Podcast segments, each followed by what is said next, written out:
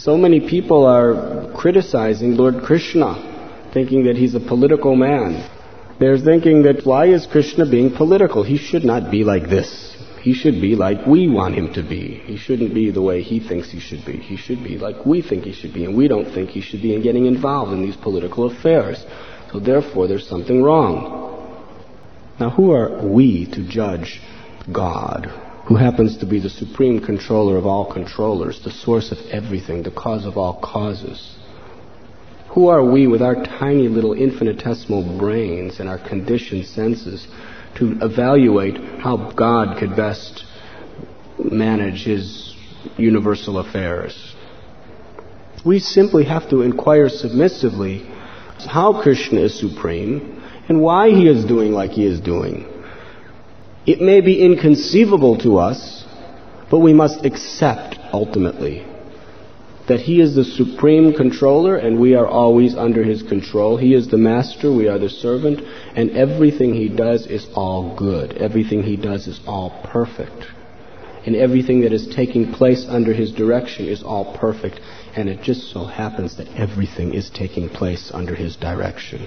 So therefore, Om Purnam Ada Purnamidam Purnat Purnam Udachite, everything is all perfect.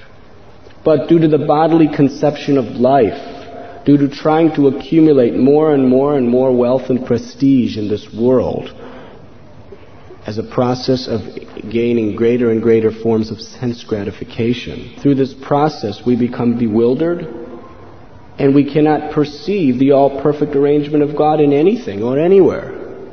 Therefore, Krishna is so wonderful that at every step of material nature, he's simply instructing the spirit soul to give up his illusory struggle for sense enjoyment and surrender to Him.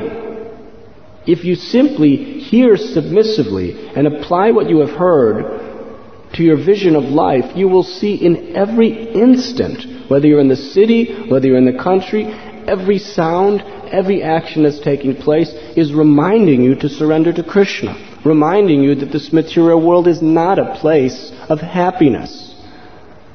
Therefore, such a great soul, he may have one guru, but he hears his guru speaking and sees his guru working through everything in this existence. And that is a fact. Krishna is Jagat Guru. And he is speaking through the spiritual master to instruct us. But that same Jagat Guru who's speaking through our spiritual master is speaking through everything. Everywhere. And if we simply hear the words of our Guru submissively and look for the confirmation of instructions in everything, you will find the confirmation of everything he says at every second of your life. Actually, life is most exciting. It's most dynamic and adventurous when you have this vision. When you're always looking to see what Krishna is trying to tell you for confirmations of his divine instructions and the divine instructions of his guru in everything. You become very philosophical. Everything that comes upon in your life, you see in a very philosophical light. And it only increases your faith and increases your conviction and your devotion. And this is the way devotees are supposed to see. We're supposed to see Krishna everywhere and in everything.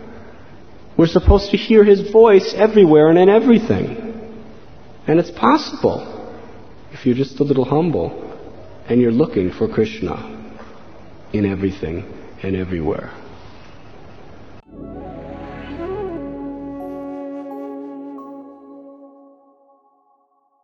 You were listening to Radhanath Swami on thesacredconnect.com.